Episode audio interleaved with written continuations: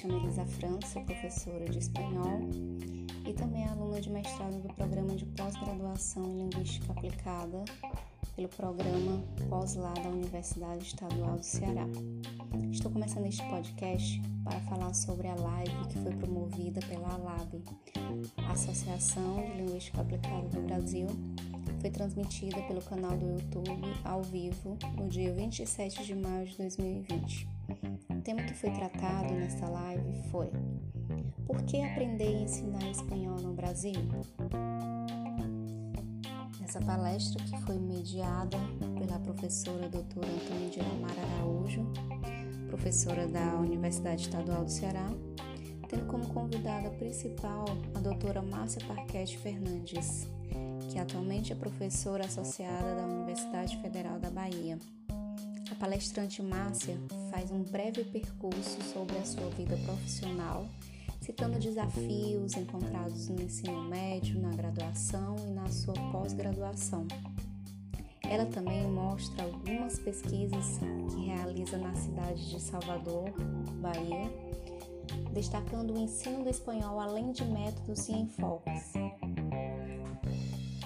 Sabendo que o espanhol é a língua maioria dos países da América Latina, onde 21 países a falam oficialmente, nesse contexto, nós temos a fala da Márcia, professora, que vem fomentar inquietações através da interação com linguistas e linguistas aplicados. Ela permitiu tirar dúvidas sobre o ensino e aprendizagem no Brasil e ela trouxe dois momentos nos quais quais foram resumidos em para responder duas perguntas. A primeira pergunta é: quem é essa que lhes fala? E a segunda é: espanhol, que língua é essa? A partir dessas duas perguntas, a pesquisadora acrescenta informações e reflexões importantes sobre a luta e resistência dela, bem como a luta de alguns de seus colegas para que o ensino espanhol no Brasil pudesse ser de fato efetivado nas instituições brasileiras nos anos que assim foram permitidos, sobretudo nas escolas regulares de todo o país, que hoje não é mais. Daí o foco principal das reflexões da palestrante diante dessa exclusão no currículo escolar. Para responder à primeira pergunta, quem é essa que lhes fala?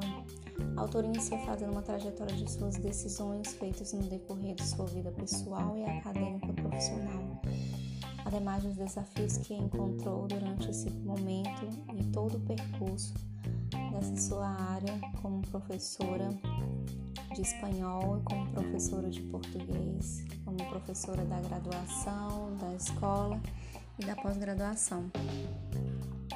Embora já aposentada desde 2007, após 30 anos como professora e pesquisadora, ela se deixa levar pelo desejo de sempre estar se desafiando, encontrando novos olhares e novas formas de se reinventar nas causas as quais, por vezes, são esquecidas pela sociedade como gênero, raça, sexualidade, imigração da contemporaneidade, dentre outros que são do interesse da linguística aplicada. Que a linguística aplicada é um modo de criar inteligibilidade sobre problemas sociais em que a linguagem tem um papel central, de acordo com Moita Lopes, citado pela palestrante Márcia, ela vê a linguística aplicada uma linguística que compreende as linguagens em uso e que está atenta às diferenças e semelhanças também. Ainda nesse contexto do espanhol, identificamos que, embora tenham ocorrido várias versões da Lei de Diretrizes e Bases, contendo o inglês como a língua a ser estudada nas escolas, nós, professores de espanhol, tivemos um avanço no ano de 2005 no contexto do governo Lula, quando tivemos a Lei 11.161, chamada de Lei do Espanhol na qual trazia em seu texto a obrigatoriedade da oferta do espanhol, da disciplina do espanhol com matrícula optativa, de uma luta desde a década de 1980.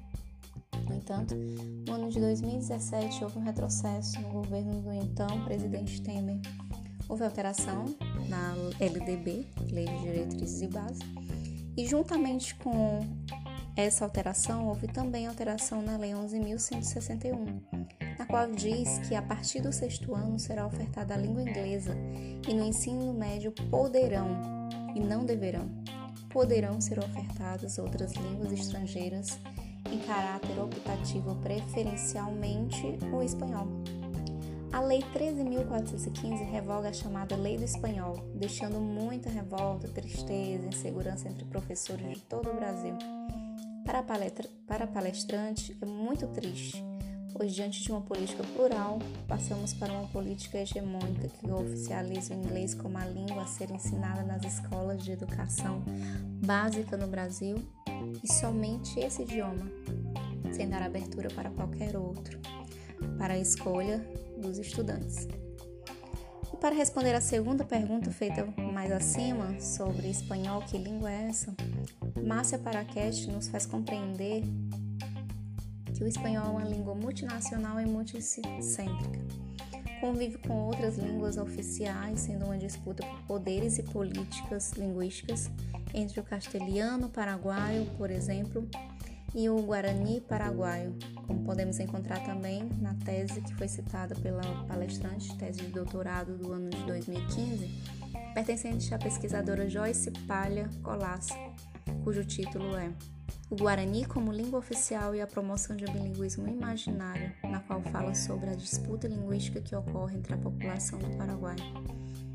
Ainda sobre disputa de línguas, não podemos deixar de mencionar as que ocorrem dentro da própria Espanha, que tem que conviver há muitos anos com três línguas cooficiais, além do espanhol, que é a língua considerada oficial do país. Sendo essas línguas cooficiais o galego, o catalão e o vasco. No entanto, podemos perceber que a língua espanhola é uma língua que representa os mais diversos artistas clássicos espanhóis, como Miguel Cervantes, Lope de Vega, Góngora, Quevedo, entre tantos que marcaram épocas. Nessa live, a palestrante também explicita alguns dos conflitos que aconteceram e que ainda permeiam o ensino do espanhol, como a falta de uma lei que efetive o uso do espanhol nas escolas regulares, pelo menos como mais uma língua na qual os alunos possam de fato escolher para seguirem seus estudos, e não apenas uma opção, que no caso é o inglês.